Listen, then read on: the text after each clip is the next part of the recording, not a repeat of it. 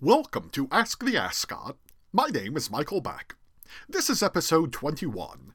Meet the new Zeus, same as the old Zeus.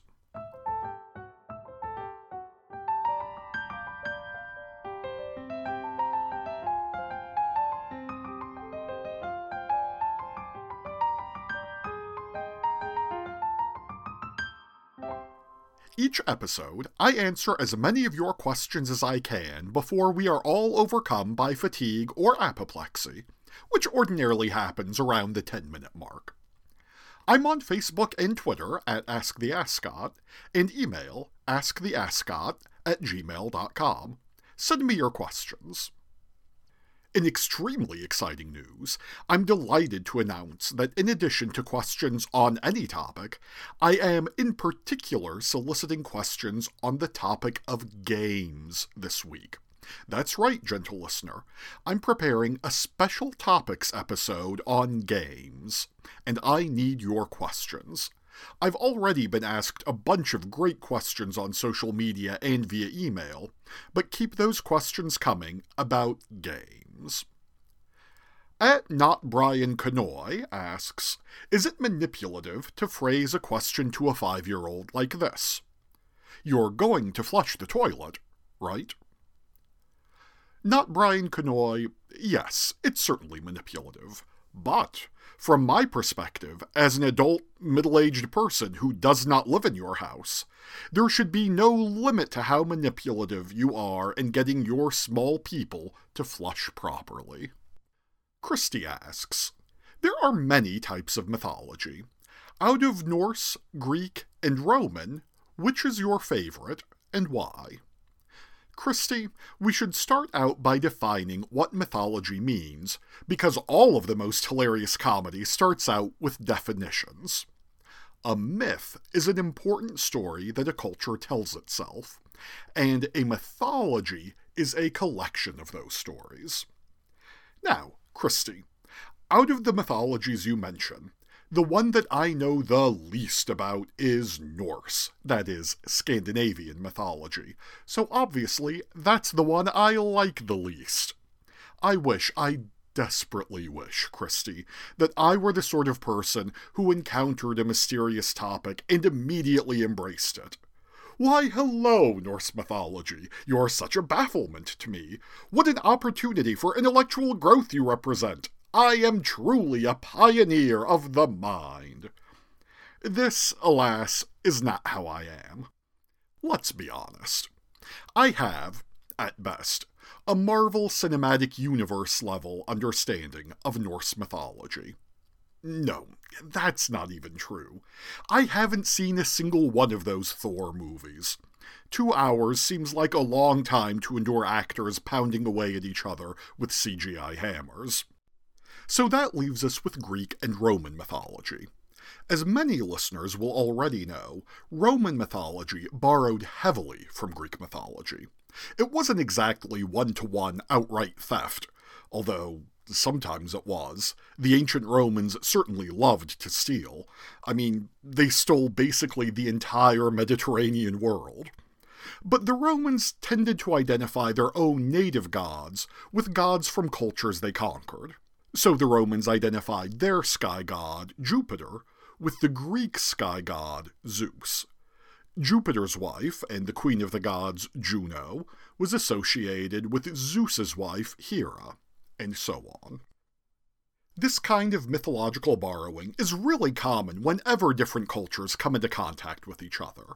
For instance, in the years after Alexander the Great conquered Egypt, the Greek goddess of love, Aphrodite, began to be associated with Isis, who was the Egyptian goddess of, well, lots of different stuff. Then, later, when the Romans conquered most of the Greek-speaking world, including Egypt, the worship of Isis was absorbed into the broader Roman Empire. So, a bit by default, my favorite mythology is Roman myth, Christy, because so much of Greek myth is contained within it. But I also love Roman mythology because it made possible one of the best experiences I've ever had in a theater. Back in the distant mists of two thousand three, I saw the play Metamorphoses on Broadway. Metamorphoses was written by Mary Zimmerman, and it's based on a long narrative poem by the ancient Roman poet Ovid. Both the Broadway play and Ovid's poem tell the story of numerous myths: Midas, Orpheus and Eurydice, Narcissus, and so on. All of these myths, incidentally, were originally Greek myths that were adopted by the Romans, and now, I guess, adopted by Americans. Anyway, I saw Metamorphoses with my friend Don DiGiulio. Hi, Don, if you listen to the show. And Don and I saw a matinee.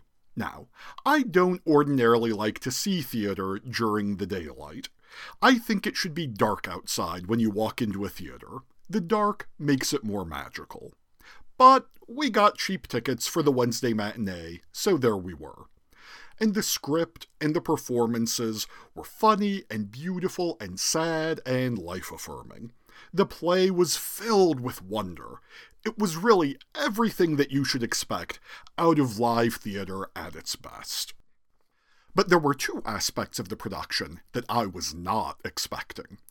The first was that the play took place around a pool of water. There was an actual pool in the middle of the stage, and the audience sat on three sides of it. We are talking about a three-quarter thrust stage here for the theater nerds in the audience. The actor slipped in and out of the pool throughout the production, and the water was used, I thought, in a very effective way. Water appears in many myths, after all. Birth, death, rebirth, all of that. All very sophisticated, layered stuff. But the theater had these signs, written in all caps on the doors, warning people in the first few rows of seating that they might get wet during the production, and there were little towels placed on all of those seats, like we were going to ride the log flume at an amusement park, or like we were about to attend a Gallagher performance.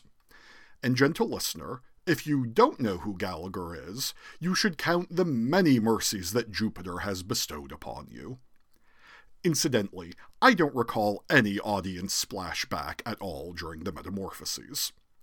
So, I'm sitting there during my Wednesday matinee, wondering if I should have worn a raincoat, and the second surprising thing hits me.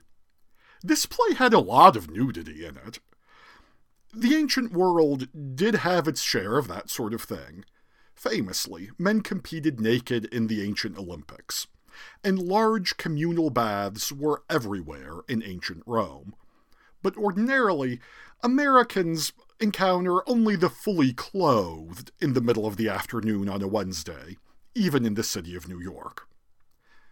Now, Christy, for permitting me to don my toga and saunter down memory lane, I'll send you my copy of the script of Metamorphoses as a treat.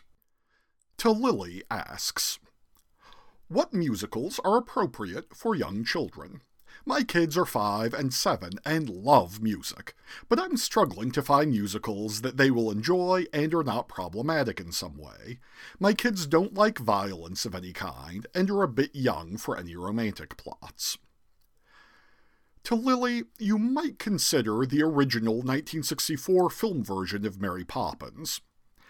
And even though nothing quite shreds my soul like the sound of small children singing, you could also consider Annie, either the stage production or the nineteen eighty-two film version. However, Annie does attempt to indoctrinate children with the ridiculous idea that billionaires are decent people, so exercise parental discretion there. Let me know how it goes. Before we run out of time today, I must thank My God seven seven three seven three for their lovely review of this podcast on Apple Podcasts. And my hearty thanks as well to everyone who has shared the show on Twitter and Facebook. Lucas, Fully Vaccinated Edition, Madam I Madam, Francis, Holly, Wayne, David, Justin, and, of course, my wife Crystal. If you've reviewed or shared the show lately and I've somehow missed it, please let me know, and I'll thank you on the air. And please rate, review, and subscribe wherever fine podcasts are downloaded. And share the show with a friend. Your friends all love this podcast.